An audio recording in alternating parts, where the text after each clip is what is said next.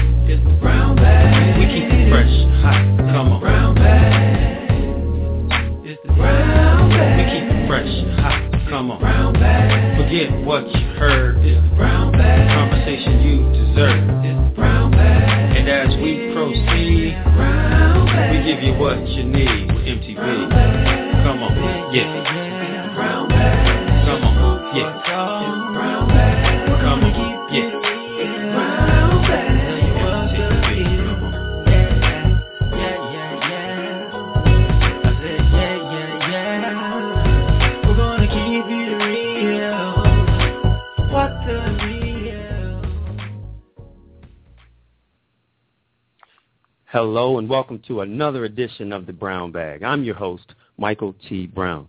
Hey, follow us on Twitter at MTBrown98 or at our Facebook or LinkedIn page under the name Michael T. Brown. Hey, I have a question for you today. Have you discovered your purpose? Are you operating in your gifting? As we approach this Christmas season, I can't think of a better time to move out on the things that God has placed in your heart and mind. We want to discuss this and much more with our very special guest today. Hey, Mike, I don't know about you, um, but I, I'm starting to sense a, a really positive atmosphere as we move into this Christmas season. What are some of your thoughts uh, as we move into this Christmas season? You know, I'm just happy to, you know, have a time again with my family and um I, I love all the things that are going on with the church too and the refocus on the reason for the season. So, you know, it's just a great time of year for me. You know, it just seems like it just changes everyone's you know, concept of life and the importance of the things that, you know, and the people that they love. You know, it's so important that you say that and I think we've got just the right guests on today, two very special guests. Why don't you go ahead and introduce our first guest for us? Pastor McCoy was released from God to fulfill the mandate to serve the body of Jesus Christ. Her keeping it real, spirited style of illuminating the spoken word of God is life-changing and has empowered the community to seek a personal relationship with God. Inspired by God, Pastor McCoy accepted the call to preach and teach the Word in July of 1995. In August of 2004, Pastor McCoy enrolled in Howard University School of Divinity, and after two years of study, she transferred to the Richmond, Virginia Seminary, where she graduated in May of 2007 with a Master's of Divinity degree. In January 2008, she publicly announced her calling preached in her initial sermon and was licensed by the Mount Zion Baptist Church of Arlington, Virginia. Pastor Joanne McCoy, welcome to the Brown Bag. So glad to have you on this morning. Good morning, Mike. Good to be here. So excited about what God is doing, and I thank you guys for having me. Oh, absolutely. Pastor McCoy, as we move into this Christmas season, I, I wanted to have you and um, Reverend Thomas on, and we're excited to have her on a little bit later in the show. Um, but before we start getting into, you know, some of the things that really pertain to this season, why don't you just give our listeners a good sense of who, who of who you are? I know you've had quite a journey that led you into the ministry. Tell us a little bit about yourself and your path into pastoral ministry. Well, you know, Mike, I just I have to say that I give it all to the Lord Jesus. Uh, with Him, He has been my rock and my fortress, and He has been the inspiration behind me every step of the way. As a child, and being, you know, stamped by the history makers of my eras and those that were deep in serving God, it just kind of planted me in the right direction. You know, coming from a Christian home and, and background where my forefathers and grandparents were founders, were actually planters of some of the early church in the early 1900s here in Northern Virginia, it just was a way of life for us. Uh, moving as an adult and facing all the challenges of life, and God knows I've had mine you know. I've never been alone, and he's been with me every step of the way. But I have to tell you, it was my pastor uh, who, you know, guided me through this walk, and you know, he has been um, instrumental in helping me understand the giftings and all that God places in those that have been set aside for the call of ministry and more specifically pastoring. I think for me there were four challenges that I had to deal with. First was, you know, hearing from God because, yeah. you know, we all want to know that we're truly hearing from God and not from man as something as so, as so sacred to be um, the shepherd of the sheep that he has entrusted in you. And and then struggling with the call to make certain that in fact this is what God is destined for you. And then answering that call to pastoring it just you know there's so many dynamics of it. And you know for me um, after going through the steps of hearing and, and, and struggling with the decision and answering the call, it was understanding and putting my complete trust in God.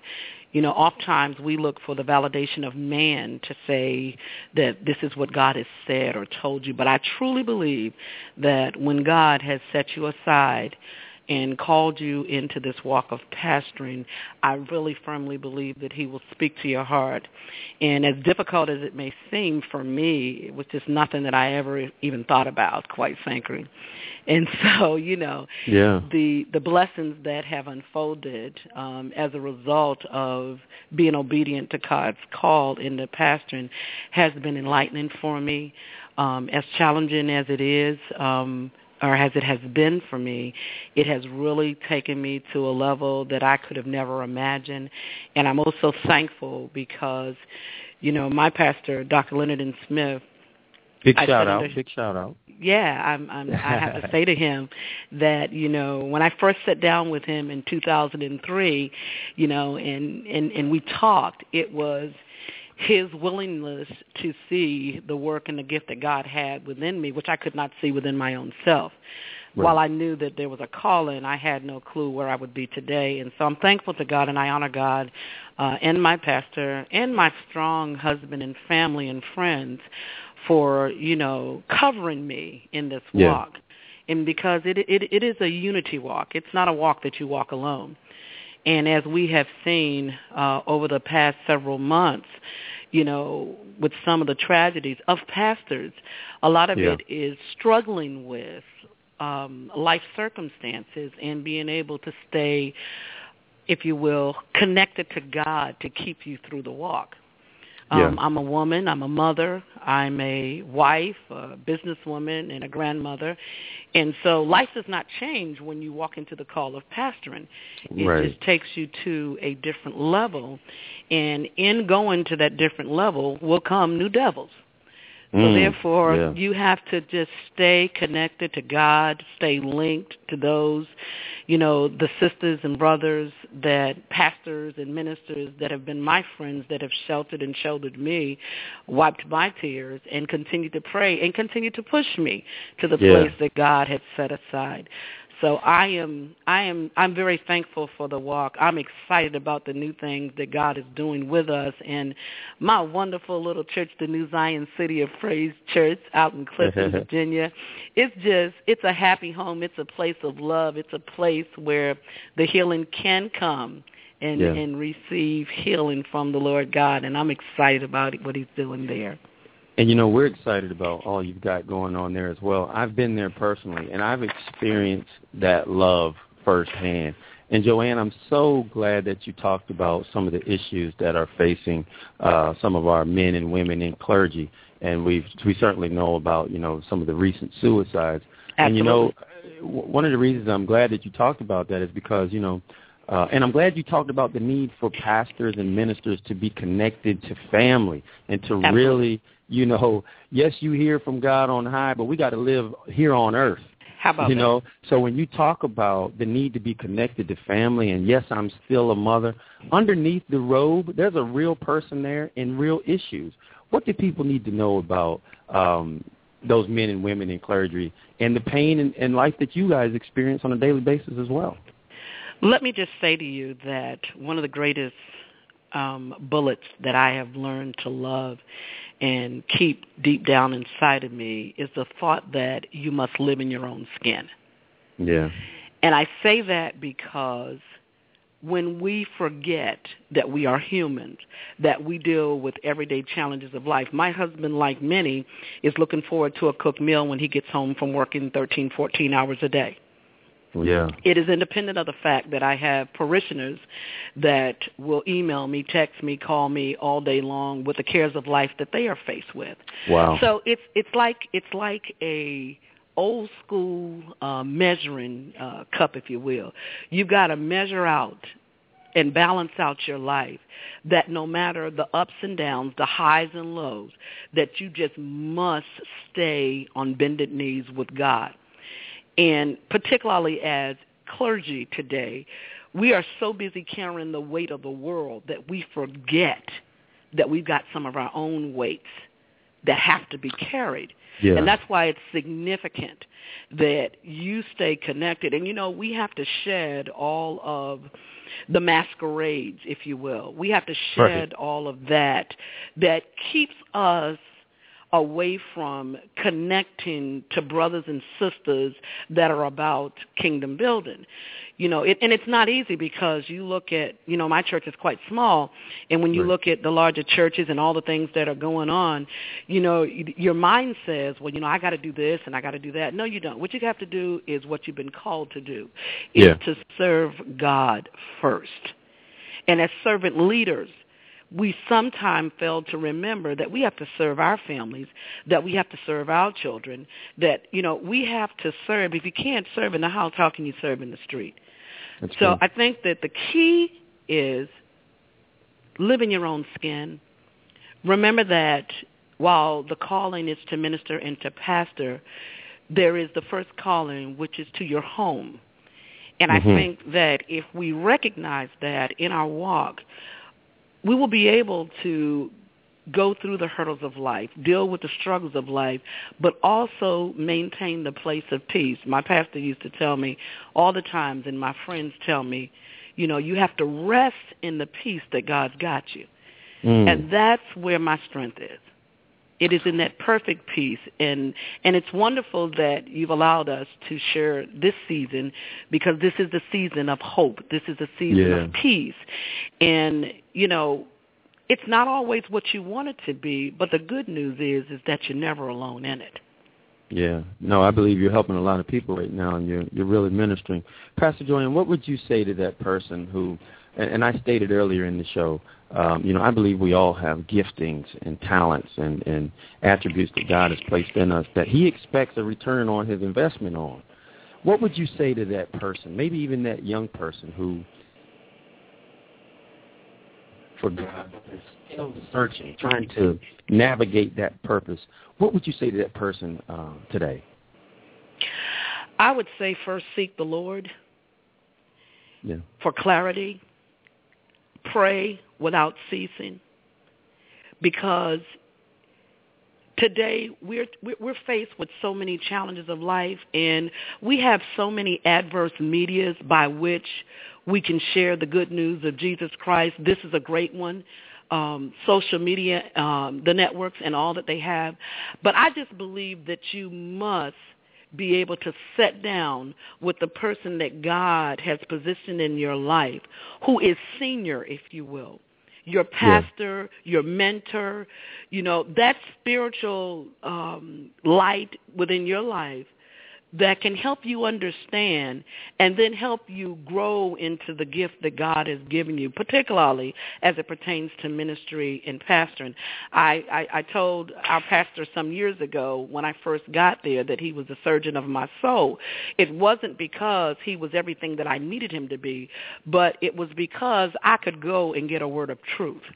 Right. And I think you need to find that individual where you can go and get a word of truth and then take that word of truth to the cross and you and Jesus work it out from there because it's going to be a very it's going to be a lot of lonely days and a lot of lonely nights and that's Yeah. what it's intended to be when you want to nourish and grow your relationship with the Lord Jesus because when it's time for you to walk out there Mike understand Mm-hmm. you're walking out with the appointment that God has called you to this and you have to be true to your call and That's right. oftentimes it's lonely. Oftentimes it's without friends. You know, I I didn't have ushers and and officers and and you know everything in place Right. and a church covenant and a church charter and and all the things that we enjoy from seasoned churches. It was trusting God, kneeling before that altar, you know, to know that that that he truly has anointed and called you to, he will fulfill it in his time.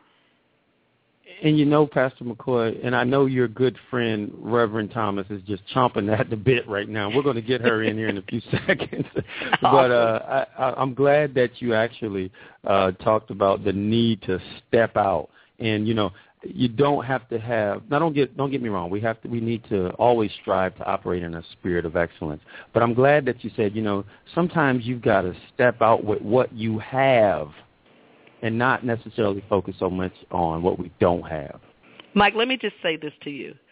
I learned it as a child. Little becomes much Becomes much. when you place it in the master's hand. Enough said. Enough said. Hey, Mike, why don't you go ahead and um, introduce our next guest, please? Reverend Latisha, also known as Tish Thomas, is an itinerant elder at the Reid Temple African Methodist Episcopal Church in Glenn Dale, Maryland, under the dynamic leadership of Reverend Dr. Lee P. Washington. At Reid Temple, she currently serves the 15,000-member congregation as an information officer for the ministerial staff, records voiceovers for video audio ministry announcements, and on Sunday mornings beginning at 11:15 a.m. She can be seen on the Reid Temple Live Network broadcast as the host and online minister bridging the gap between the live services in the sanctuary and the hundreds of online worshipers.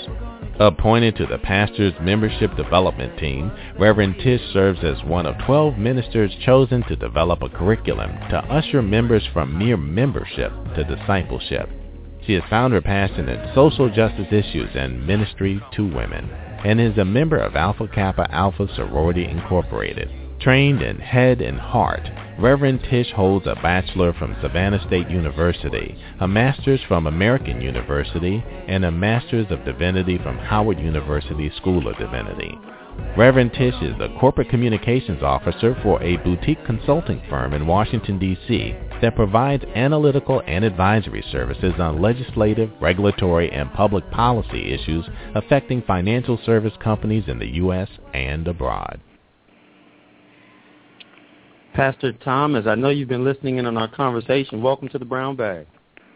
Welcome. Thank you, thank you, thank you. So, thank you so much, Michael. I'm humbled and, and just delighted to be with you and don't know how I will follow Pastor McCoy.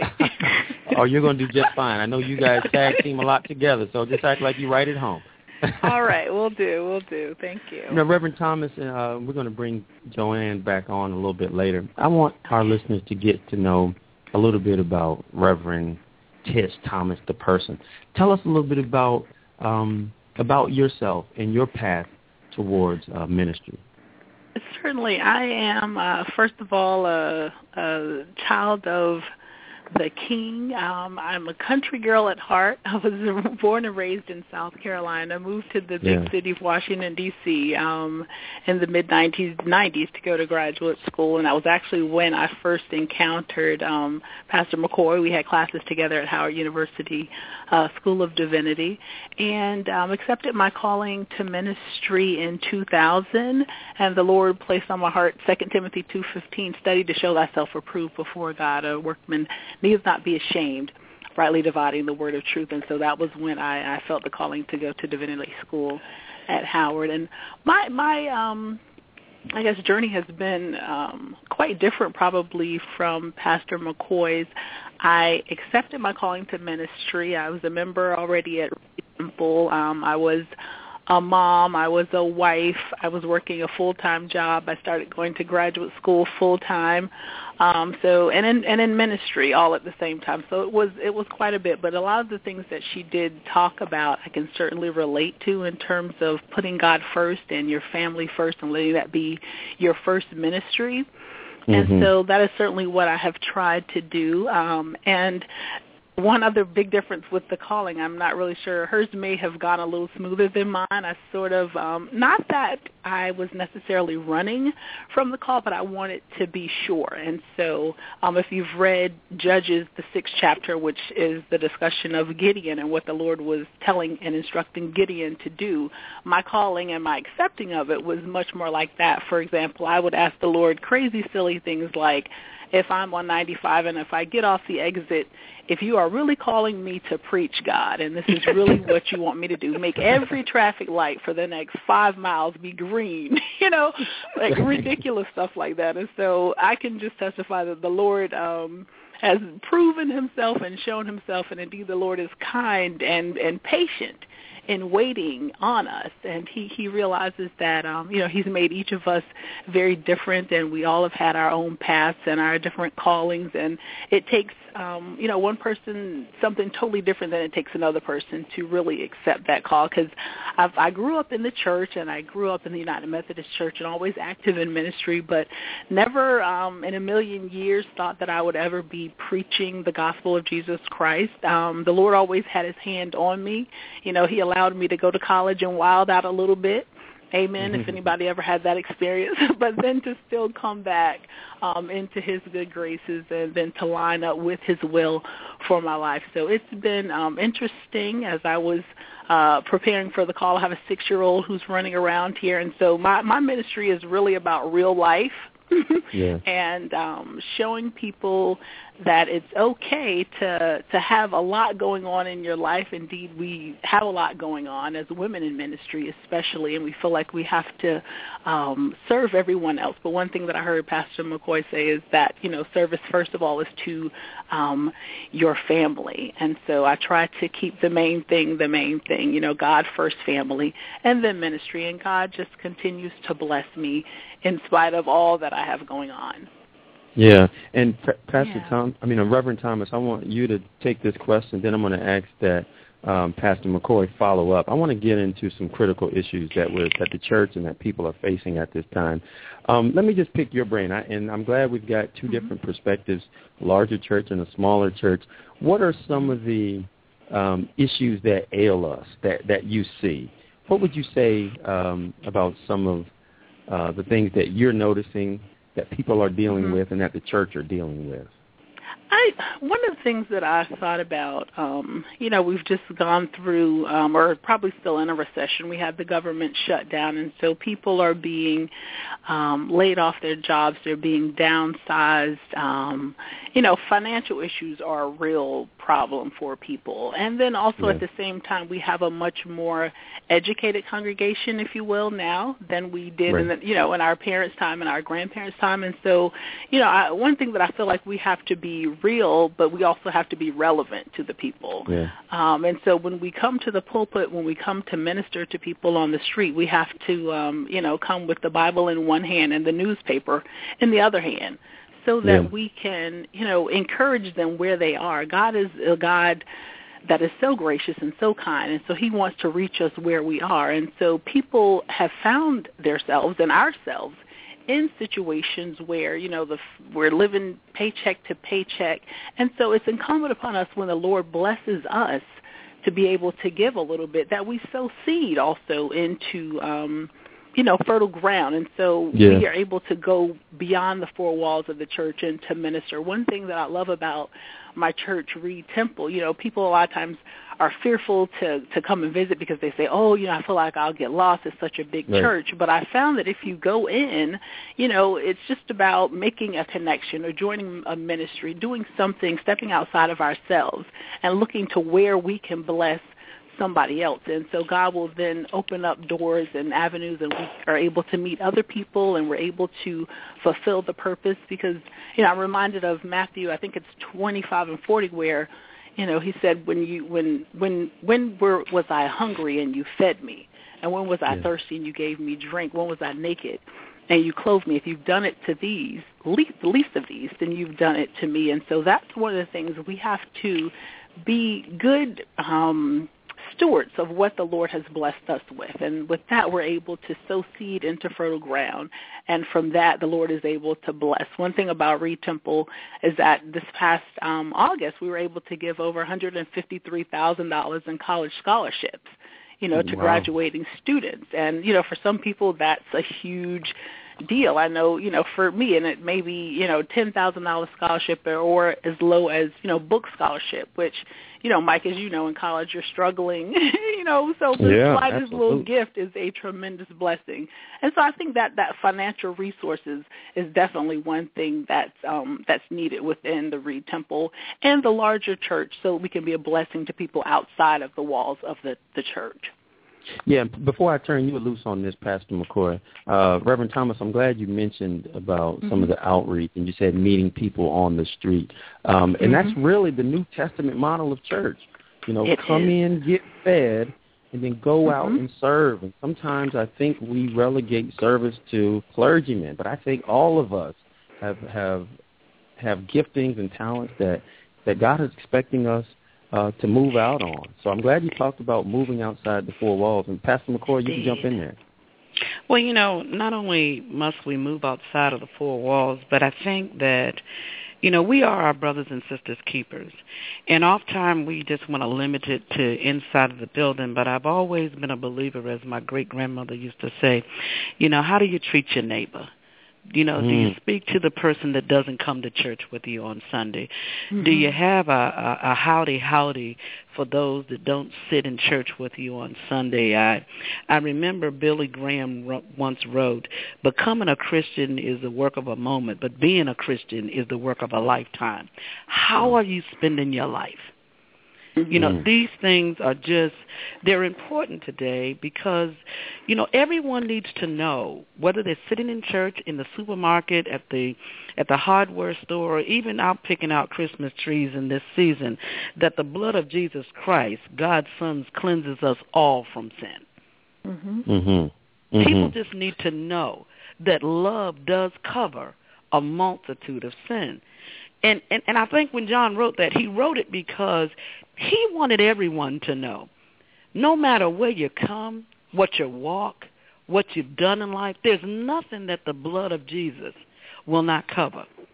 And the good news is he has no respect of person. So be it large or small, regardless of what your background and or your history is, the good news is that Jesus loves you just as you are. And I think Mhm. that is the message that the church today has to just stand on if we don't stand Mhm. on anything else that Jesus is love and there's no there's no diagram there's no there's no makeup there's no resume that it comes with it's just his love and it was God's You- love that sent his son for us and that's the good news of today And what a perfect segue as we move into this this Christmas season. When you talk about, you know, the meaning of Christmas, Christ, and and God is love. And I always say, you know, God loves us enough to meet us where we are, and He cares too much for us to stay there. That's yeah, I right. think He's he, and and and that's when you talk about ministry. It's meeting people's needs, meeting them right where they are. Reverend Thomas, um, Mm-hmm. when you think about the Christmas season, and let's face it, for a lot of people, Um, this is a very depressing time. Right. What would you say to those who might not be that giddy as we pro- uh, as we approach this Christmas season? Just tell us a little bit about what this season means to you. Yeah, I think just as um uh, you said at the intro, it is all about love and sharing the love of Christ. Um, you know, letting our light so shine that others may see our good works and glorify God in heaven. And so certainly I, I can relate to people that um, are struggling during this Christmas season. I actually have a very good friend of mine who lost her son right before Christmas last year to cancer. You know, a 21-year-old who had been struggling with it for about five years.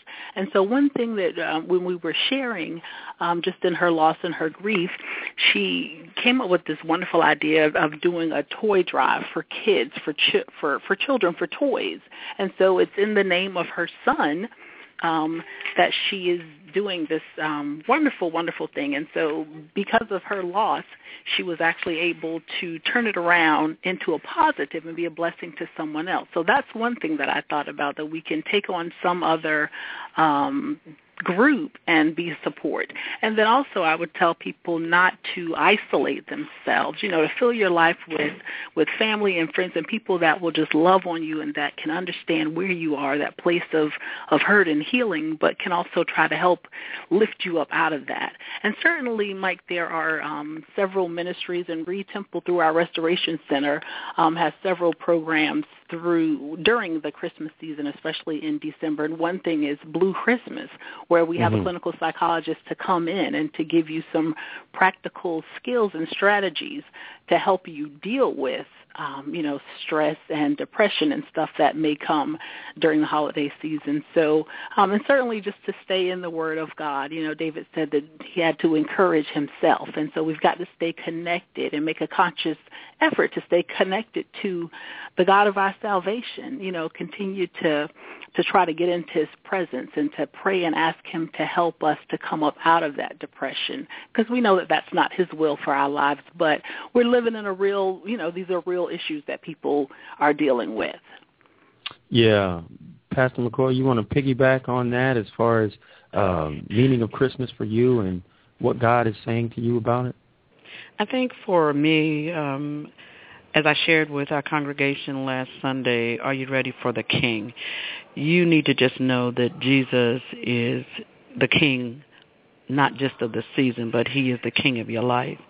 He doesn't just come as we celebrate his birth annually at Christmas, but we just need to take a back seat and let him become king in all things.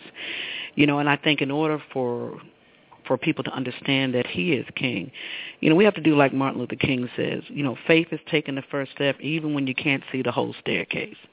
Right. You know, you've got to be willing, you know, to just trust God in that no matter the circumstance of the situation, knowing that his blood was shed for you. And that's what this Christmas says to me. Again, it takes it back to the cross that God's love was so great that he sent his son. And he, and you know, the interesting thing, Sister Tish, uh, Reverend Tish was talking about, you know, the death situation of, of, of her close friend. We lost so many people last season. Uh, right before Thanksgiving, I had to go to Seattle and and do a memorial service for a, a neighbor that lost their loved one. And you know, one of my concerns is is that we just got to come out of the box. We've got to remember that everyone has not always been churched that there That's are right. those that just don't understand why things happen the way they do. We just buried a family member a week ago, and it's right. It was a, you know right before Thanksgiving, right before the Christmas holiday, and and one may say, how do we how do we give thanks when we lose a loved one? How do we you know celebrate Mm-hmm. Christmas when we can't even keep a roof over our head? We're living in a shelter. These are Yeah. real issues that people are dealing with.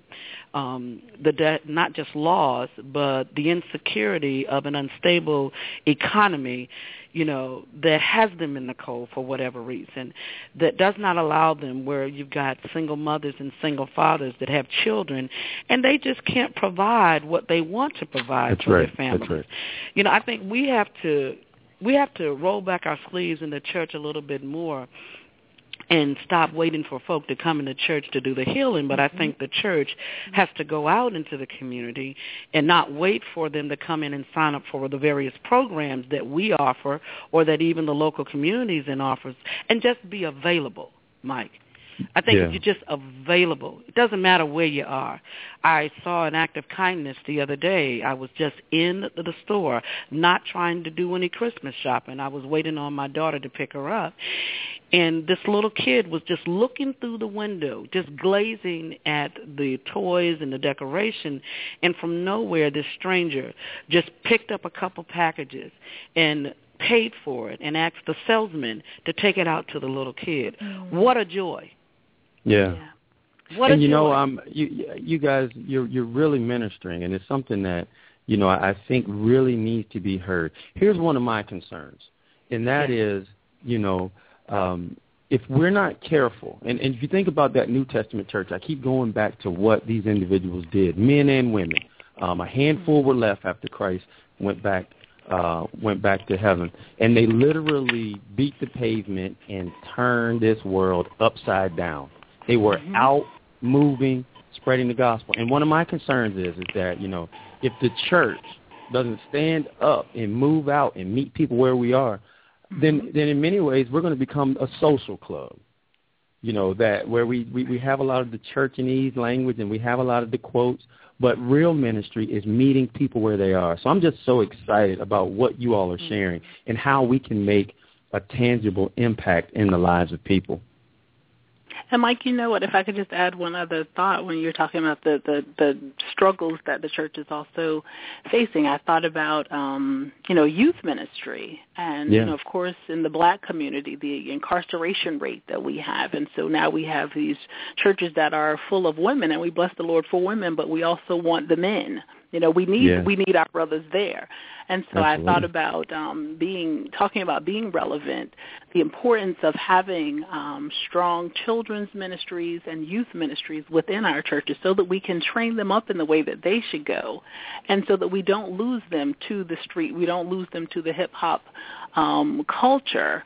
Um, and I think all of that stuff is going to play a larger part as we continue to move forward. And I know um, Pastor McCoy is in starting her church, and she's been very deliberate in youth ministry and in children's ministry Right. and bringing them in and, and just realizing we have to make them relevant. We have to make them a part of what's going on um, now. Like we, a, a lot of times we'll hear people say that they are our future, but indeed they are the now. That's right. Exactly. And and you know, and Pastor McCoy, I want you to talk a little bit about youth ministry. And and earlier I said, you know, my concern is, and I was very careful as I chose that word. It's a concern because I think it's something we need to deal with, but it's not Mhm. a fear for me because the, you know the word is right.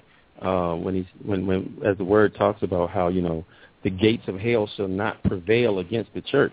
The church is Mhm. going to be successful. Mm-hmm. I mean, That's I right. mean, it's That's all, right. it- Yeah. it is the most powerful institution in many ways because you know we're going to be Right. around when when when governments might fail or might not meet people's needs. It's the church oftentimes that gets in there. The church was able to mm-hmm. get in there when Katrina, you know, hit. So, and I tell people all the time, you know, they run into me and say, "Well, you know, Mike, I don't think church is for me. You know, I I don't know that I'll fit in. You know, I don't have the right clothes or I might not have the right look. Mm. You know, I don't know when to stand, when you're supposed to stand." And I said, you know, and, and what I try to encourage people to say, you know, um, in many ways, the church we've earned a black eye. Yes, we we've dropped the ball in many ways, and that's because we're people. We're imperfect. Right. So don't judge every church based upon, you know, some of the mistakes that people make in it. Go anyway. Get fed. And and I know you're you're big on that at your church. Talk a little bit about that and, and allowing room for people to grow in church. Well, let me just say that it's it's interesting that you say that because, you know, I come from traditional uh, Baptist church, and you know, we've I've never been inside of a congregation that's been inside of maybe two thousand people on up to ten. But what I will tell you is is that this this journey that God has given me, this new phase of my life in pastoring a church, I will tell you that 75% of my membership have never been churched. Wow. And in that it hasn't, that has been fascinating from the first day. I don't I don't have members that understand that there should be an usher at the door. I don't have members that are looking for a program to follow it line by line. And understand me, I like the order and and, and I'm always missing home. I'm always homesick. But what right. I will tell you is I have just been blessed by the opportunity to witness those that have never been church and all the gifts and treasures that they have within them. We don't know because we've been sold um fashioned and accustomed to doing things the same way. You know, when I was able to wear a pair of jeans to a worship service and preach in them, it was life changing for me. It mm-hmm. was it was releasing for me and for my community. It was okay, Sister Joanne, not Reverend Doctor somebody, but Sister Joanne, great message today. You know, yeah. and I think that because our community is so diverse, we've got to come out of the box and we've got to stop putting Jesus in the box and we've got wow. to use the mediums that are available to us. The Bible says in the Great Commission, go into all the world. How mm-hmm. you going to go into all the world if you're stuck in a traditional stereotype that does not allow people to reach you? Mm-hmm. Mm-hmm. So the question becomes, are you serious about your calling? And if you're serious about your calling, are you willing to lay down your traditions and your reservations of what we believe church is supposed to be to allowing God to open up all of the doors and let all of the things and the gifts and the individuals blossom with you. See, I think we grow as a people. I think we walk as a people and you know, it's just a beautiful thing to, you know, in one of the one of the pictures that I was looking at in preparing for today, looking back over the history of our church for just a short year, I have a young lady that's seven years old that was never church before she came to my church, and she was praying. It wasn't prepared. It wasn't planned. She was just in the chairs praying. And the beauty of it for me was is it's not planned, it's not programmed. So you may have to change the order of your service if it means that you're going to reach God's people.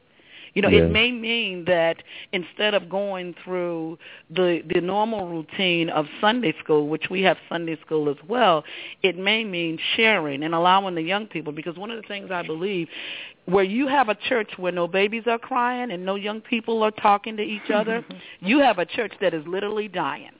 Mm-hmm. Wow. And if you're not willing to train the children, the Word of God says train them up in the way that they should go. It doesn't mean that we have to, you know, you know, keep the order as it was in the old day. Each day, the Bible says, be renewed. Your mind is to mm-hmm. be renewed. So these gifts, Mike um, and, and, and Reverend Tish, of sharing and working with the youth is going to make a difference because they talk to their friends. They're on every social media. As a matter of fact, they know it better than we do. Mm-hmm. And they share with their friends. And if they can get an enlightening experience, experience and you allow them to come in, and I'm not saying take away the order of the church. What I'm saying is respect the church, but in that we respect the church, allow them to come in with the freshness because believe me, you will be blessed. Absolutely. I mean, kids are talking about now coming together and putting together a youth blog for Christian children. You know, that's exciting, Mike. Absolutely. Go ahead, uh, Reverend Thomas.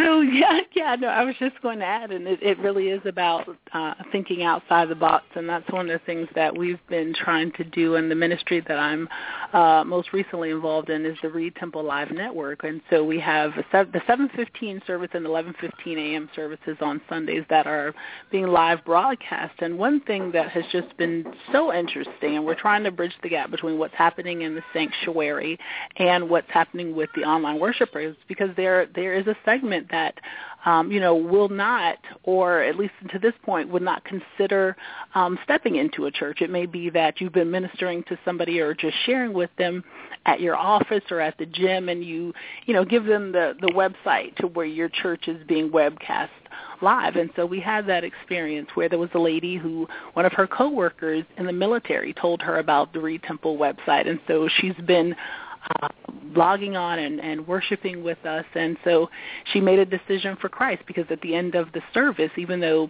you know Pastor Washington opens the doors of the church, we like to then um, cut in and give a personal um, invitation to people just to make it, you know, more real live for them.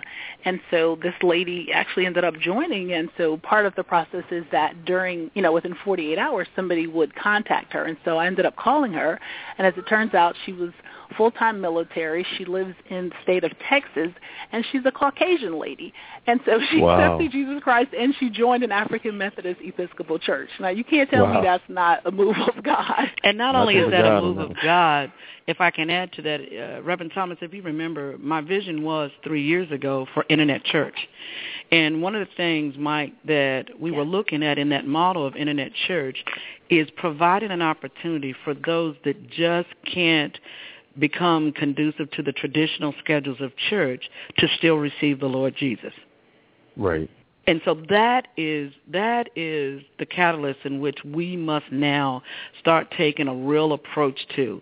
You know, one of the things I loved about our church at Mount Zion was the fact that that that early that enlightened service, you know, because of our economic situations, we can no longer do the normal traditional eleven o'clock. You know, so Mm. how do we look outside of that box? Even for me as a pastor, you know, and it's good for pastors to sit at the feet of other people and glean Absolutely. some gifts from it because it gives you the strength.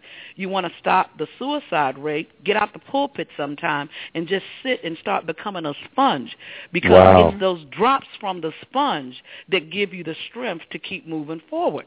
And so for me, when I can go on at 6 o'clock or if I can go on at 8 o'clock and I can stream in, do you know what that does for me? Imagine Wow. the, the emergency relief. Right now we're dealing with inclement weather. There are hospitals, there are nurses, there are doctors that can't get to a church, but to have a blog radio, the brown Right. bag, to have Right. you know an early morning worship service that they can tune into right where they are, it does Mhm. make the difference. You know, and it, it's so key that you mentioned that. Um, and I do want to allow both of you, you know, a few minutes just to share however much uh, God has placed on your heart in a, uninterrupted time. But there is one one question I've got to ask each of you, uh, being uh, women ministers.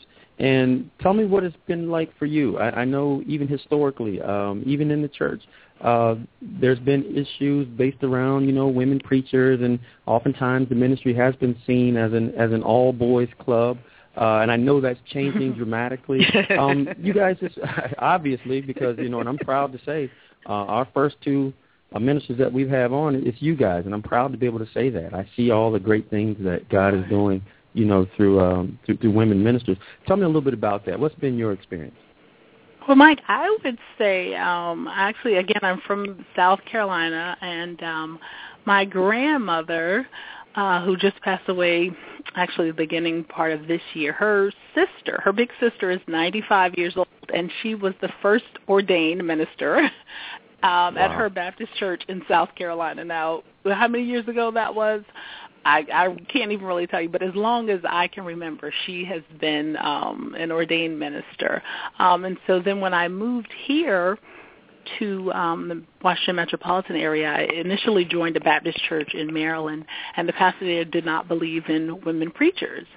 Um, and so I, I didn't really struggle with that because at the time, you know, the Lord had not called me to preach anyway. So that it really was not an issue for me. And then once I moved to Reid Temple, um, you know, of course, in Methodism, we've always been open to women ministers. And so, and, you know, my parents have always taught that, um, you know, whatever it is that the Lord has called you to do, He will open doors. You know, we, I don't have to go through kicking kicking doors down. I don't have to act like a man. I don't have to try to preach like a man. I just Right. have to rest in who God has called me to be and the gifts and the callings that he's given me and that he will he would open doors, you know. And so it hasn't been um I would say a struggle for me. We also have um the board of examiners which is a 5-year process that we go through in addition to, you know, all of the the masters of divinity that you have to do. And so there I, I was able to see women preachers, women pastors, you know, Vashti McKenzie is the first bishop of African Methodist Episcopal Church and so, you know, I've had um women ahead of me that were the forebearers. And so for me it's never been an issue. Of course, you know, there are still lots of pastors and preachers that don't believe in women preachers, but you know, I feel like if God could use a donkey in the Old Testament, then certainly He can use women to um, proclaim His gospel. And it's all about Him and getting the word forward. And so He can certainly use anybody or any venue to get His gospel out there. Awesome. Well, you know, mine, Mike, I have to tell you, was a bit different. Um, uh, let me just tell you, uh, right. traditionalism has it. To be honest with you, I didn't even understand women preachers, um, but wow. I have to tell you, um, I was fascinated by the woman at the well, and and how mm-hmm. Jesus uh, healed her, and then he told her to go. And I remember as a teenager saying to myself, what is he doing telling her to go? How are they going to take her? And mm-hmm. then I was just, my life was so changed when I started reading about Sojourner Truth and, and, and how mm-hmm. she spoke out. And I'm saying, God, that woman was awesome. And then more relevant for me, one of my mentors, Dr. Rita Twiggs, you know, Dr. Twiggs became a a preacher in this community in the DC metro area when it was just not fashionable. And she stood and she cried aloud um, and it made the difference because I felt lost for a long time trying to find my identity as a female and who would want to hear me. But I will tell you that it was mm-hmm. with my pastor's heart, uh, Dr. Leonard Smith. He quite frankly looked me in the face and he says, well, let me just tell you, honey, I don't, you know, there's some men that I don't believe in passion. So if God calls you, who am I to say? You know, so I have to tell you that it has allowed me to live in my skin and in the gift that God has given. And as you visited um, a, a month or so ago with us and you were sharing with me the growth that you have seen, it's trusting God, stepping mm-hmm. out on faith, knowing that he will develop you into that pastor, that preacher, that servant leader that he has called you to. And when you begin excuse me, to live in your own skin and recognize who you are. I am a preacher. Right. I am a preacher that God has anointed. I don't have to preach like someone else. I was made a woman preacher. God knew what I was going to be before I knew. He accepted me mm-hmm. before I even accepted me. And in that he did, it's well with my soul. So I don't have to look, walk, talk, nor do I have a desire to. As a matter of fact, I love the femininity that he has given me.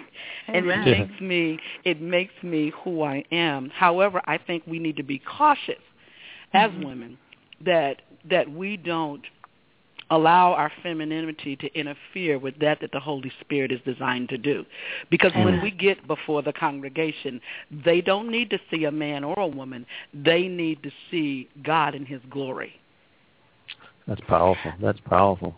I agree. Uh, you know, if I can add, Mike, there was a discussion that I posted on Facebook, I think earlier this year, and the question was, um, you know, is it okay for women preachers to wear skinny jeans? so I love it. As you can imagine, there was a lot of interesting book, and so I think the conclusion was that you know, in modesty, certainly you can do that with a, a longer top, um, but we don't want to see the skinny jeans in the pulpit. Amen. Well, right, particularly now, if the skinny jeans causes the curves to move in a way that is distracting, you know, we don't right. want to have that. We want to focus on Jesus, right? right. That's right. That's right. That's great, though. I love it, and and and and I'm glad that we can, you know, poke fun at it because it shows, you know, um, the humanity of it that we all are, you know, in our own processes of, of growing and improving. I, I do want to allow um, each of you some time to just share from your heart. Um, Pastor McCoy, just what is God saying to you? What the what God is saying to me is uh, 1 Corinthians 12:14, the body is not one member but many. And in that it is in many, we have work to do. We have a job to do, and it is the season for us to step out and walk out into that which he has called us to do. And as Nelson Mandela in the legacy that he gave us, we cannot be afraid Yesterday is history. Tomorrow is a mystery. Today is a gift of God, which is why we call it the present. And every time I look at Bill Kern's statement, I get excited. I'm not afraid, but I'm excited. And the peace that I have down in my heart is knowing that it's just not one. It doesn't matter what your denomination is. It really doesn't. It really, really doesn't. What God is looking for is his people. He said, if my people, which are called by my name, shall turn from their wicked ways, humble themselves. See, I think we've gotten so far into trying to become important that we forgot the person that we're supposed to be important to. Mm. He said he'll hear from us when we do as he has asked us to do. I believe that the instruction has been given in the 66 books of the Bible. He has mm-hmm. given us the instruction. And it's our responsibility to take that instruction and not just take the instruction, but do what we can to live by his instruction and then rest on the promises that he's coming back for us. So as I say to you in closing for me today, we need to get ready for the coming of the King because he sure enough is coming. And the season and the times that we are dealing with today is very evident that he's coming. The question is, are we ready? And what are we as preachers and ministers of the gospel and pastors, what are we doing to help make the people ready for the coming of the King? Thank you so much for allowing me to share. Thank you. Thank you. Reverend Thomas, just want to allow you a few minutes, uh, uninterrupted time to just share what God is saying to you and how you'd like to share that to our listeners during this season. Thank you, Mike. I think for me, um, Romans 8 and 28, which is a very familiar scripture, all things work together for good for them that love the Lord and are the called according to his purpose. And, and mine is just a word of encouragement. Um, not many people know uh, the other part of my testimony is that March 31st of next year will be two years that I had a heart attack.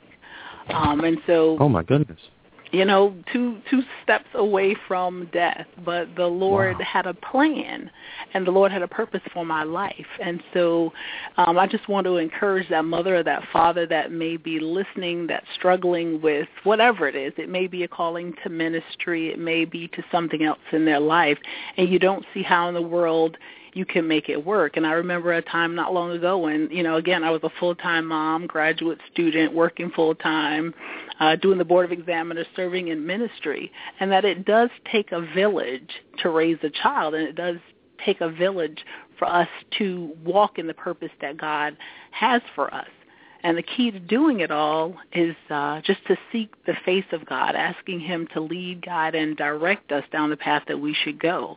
And so I just want to encourage them that to let them know that God will also send a support system. And so certainly Pastor Joanne McCoy has been that to me. She's been my big sister, a mentor in ministry to me. And, and have I always gotten it right along this path? Absolutely not.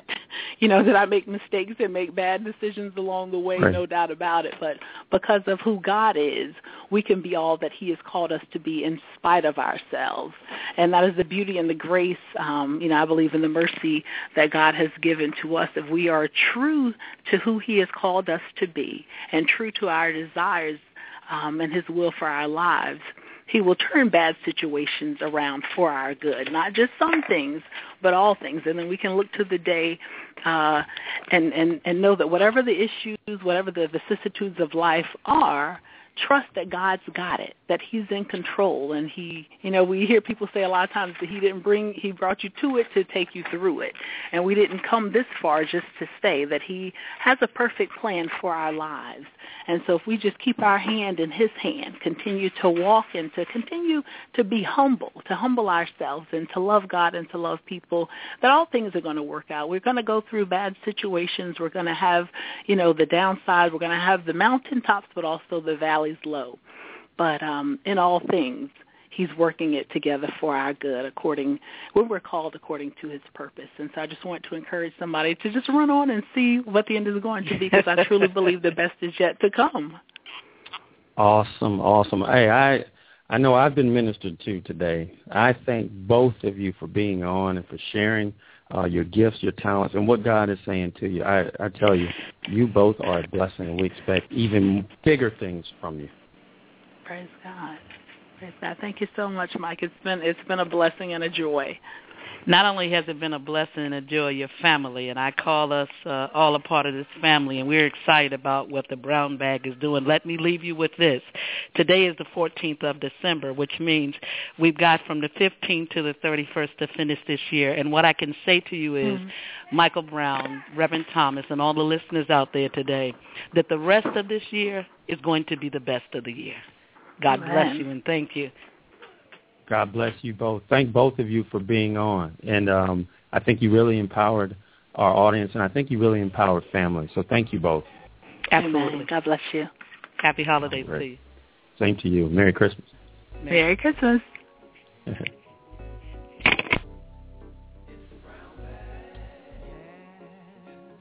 news alert, news alert. You have been called. That's right.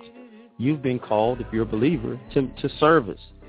It's going to take a healthy spiritual diet. What's in your spiritual diet? Prayer, praise, meditation, service. Remember, you are what you eat. Now let's get ready to serve. It's been great. And remember to love God, love people, and live on purpose. God bless you.